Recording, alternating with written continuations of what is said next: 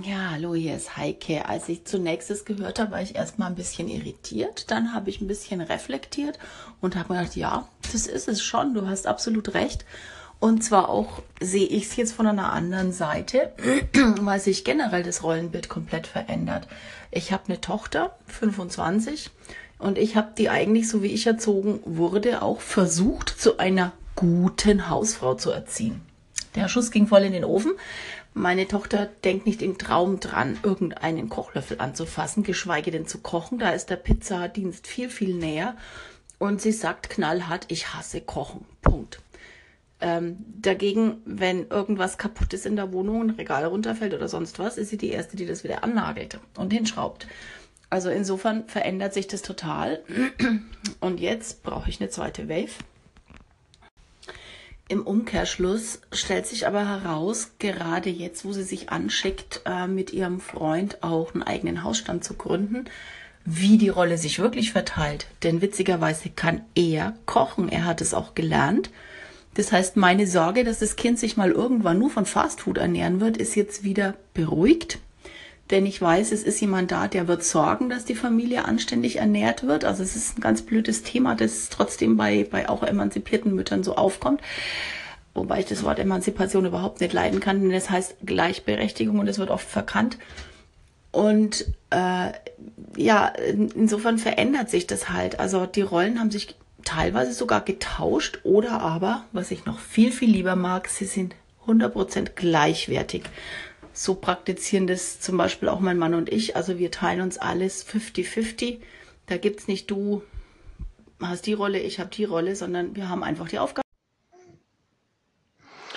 Ja, ich habe gerade eine neue Funktion bei Anchor erkannt, äh, dass ich jetzt hier auch nicht mehr auf dem Ding, äh, auf dem Tab bleiben muss. Jetzt gibt's hier so eine, so eine Schließfunktion, wie geil. Ähm, ich wollte aber was zum Thema Rolle und Männlichkeit noch sagen. Und zwar, das eine sind immer so diese Rollen, ich sage jetzt mal im Außen, die auch immer wieder verschwimmen. Also ich, ich versuche das mal aus der Sicht des Mannes zu sehen, äh, zu sagen. Und zwar, Frauen sind ja aufgrund ihrer, sagen wir mal, der kulturellen Entwicklung ähm, heutzutage gleichberechtigt. Auch wenn jetzt, sagen wir mal, die Lohnniveaus sind unterschiedlich, das weiß ich, aber unterm Strich können Frauen Karriere machen. Und das tun sie immer mehr. Und ich finde das total geil. Dadurch kommen aber Männer in so eine gewisse Krise, weil was soll, also bisher war ja das Rollenbild, ich sage jetzt mal, tief in einem verwurzelt die des Ernährers. Wir sind so erzogen worden. Die Frau äh, hat die, äh, ja, ich sage es nicht, sie hat die, die, die, die Wahl, Hausfrau zu sein. Ich finde das immer irgendwie blöd, aber ich sag mal, allein aufgrund ihrer Biologie kriegt sie die Kinder und ähm, ist natürlich auch am Anfang für die Kinder oftmals da. Es gibt da auch hier natürlich neuere Entwicklungen, Elternzeit und, und, und, und, und. Aber das alles das erlebe ich und zwar ganz stark natürlich auch bei meinen Klienten. Also das ist wirklich durch die Bank eine Verunsicherung. Eine Verunsicherung, was bedeutet es, Mann zu sein? Also bei mir auch, zu kochen. Meine Frau kocht auch, aber ich koche liebend gern. Ähm, liegt jetzt vielleicht irgendwie daran, weil meine, meine Mutter früher ein Restaurant hatte. Ich weiß es nicht. Ich koche gerne. Und ähm, meine Frau kocht auch gerne. Sie kocht anders und so weiter. Wir bringen beide den Müll runter. Ähm, es gibt diese Klassiker in unserer Beziehung hier nicht mehr. Und daher muss ich als Mann auch immer mehr oder immer, immer verstärkt irgendwie meinen Fokus drauf haben. Was ist denn heute Mann? Was ist denn, also wenn ich mir zum Beispiel auch solche männlichen Archetypen angucke, die bis heute ja Gültigkeit irgendwie haben, aber was ist der König? Was ist der, der, äh, der Weise? Was ist äh, oder der Magier und lauter solche Dinge. Was ist, was bedeutet das auf heute? Und ähm, da sehe ich, dass die Männer durch dieses Switchen der Rollen, dass sie immer mehr, ich sage jetzt nicht feminine Züge annehmen, sondern also man sieht es teilweise auch in der Mode, man sieht diese Überschneidung, man sieht diesen ähm, teilweise auch diesen Hype äh, der, der Transgender-Bewegung, was alles Berechtigung und alles cool ist. Aber ich finde, dass die Leidtragenden die Männer sind. Weil die meines Erachtens auch geschichtlich gesehen, ich meine, wenn man es mal in Deutschland sieht, die Männer haben den Krieg angezettelt und dann, ich sage jetzt mal plump, verloren. Die Männer haben die Leute hingerichtet, haben, die haben diesen ganz, die, die Nazi-Zeit ist Männer geprägt. Sie haben ihn angezettelt, verloren und danach waren sie tot oder in Gefangenschaft. Scheiße, die Männer. Und es zieht sich ja bis heute durch. Ich meine, irgendwie, wer vergeigt's denn permanent? Die Männer.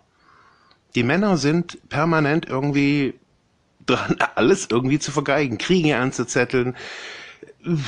Und äh, ja, was wollen wir jungen Männer? Was wollen wir? Wir wollen keinen Krieg anzetteln. Wir wollen Gutes schaffen, Werte schaffen und, und, und, und. Und man, wer ist da Vorbild? Steve Jobs?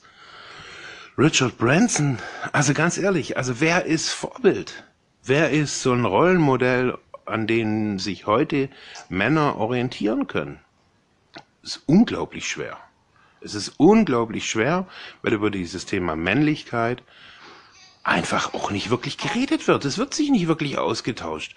Es wird immer noch irgendwie gedacht, irgendwie Männer wollen irgendwie ein Sixpack und gebräunt sein und irgendwie äh, ein langes Teil in der Hose haben oder irgendwas. Also hm, das sind, das sind ja Rollenbilder und, und Stereotypen, die nicht mehr stimmen. Und in dieser verändernden Welt, in dieser Unsicherheit, stehen die Männer gerade irgendwie da. Ganz blöd. Ja, hallo Marc, hier ist Uli von Ulis Tea Time. Du hast das wunderschön beschrieben, dieses Dilemma, in dem sich die Männer befinden. Einerseits, äh, weil die alten Klischees nach oben gekehrt werden und andererseits, weil keine Vorbilder beziehungsweise wenig Vorbilder da sind. Ich stelle mir auch jetzt auch gerade die Frage, nach wem habe ich mich gerichtet?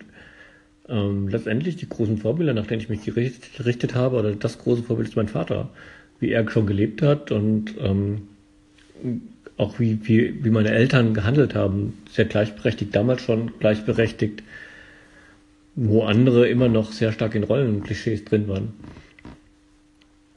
Aber ich finde es klasse, was du da machst und ein spannendes Thema. Ähm, ja, freue mich darauf, weiteren Input zu kriegen, beziehungsweise dir auch weiter Input geben zu können. Bis bald, dein Uli von Ulis Tea Time.